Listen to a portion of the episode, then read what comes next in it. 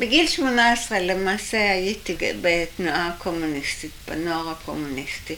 היו לי שיחות מאוד קשות עם ברל כצנלזון. מכיוון שאימא שלי הייתה חברה של ברל כצנלזון, אז היא נורא פחדה מה יהיה איתי. הוויכוח היה גם בבית. אני לא טמנתי את הדברים בהתחלה, בתוכי. תקופה הזו לא כדאי לעבור עליה. למה? שהיא תקופה מאוד... זה אתה לא יכול בכל אופן בשום תפריט ברדיו לתת. אז לא גירשו אותי מבית ספר בגלל זה. אני, גירשו אותי שלושה חודשים לפני הגמר מבית ספר. אה, אז אני לא ידעתי בכלל שגירשו אותך.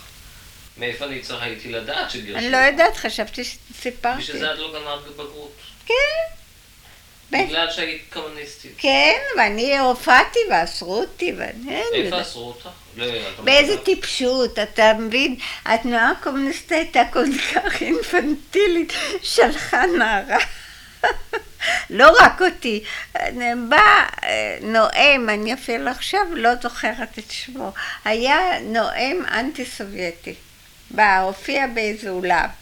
גדול, ובאו כולם אנטי סובייטי, באו.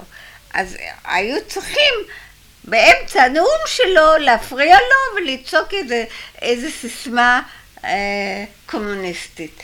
אז, מזה, אז ודאי יכלו לאסור אותך, לא היה בכלל אפשרות, איזה מין צורה, לפעמים אני חושבת, בשביל זה לאבד ממש את החצי חיים. כנופיות ערביות שוטטו עם נשק בכל האזורים ורצחו והרגו את מי שהם יכלו ושדדו את מה שהם יכלו. לילה אחד סבי התעורר מרעש בחצר, ובאותו לילה כשסבי שמע את הרעשים הזה והוא קם, אז ירו בו מהחלון והרגו אותו.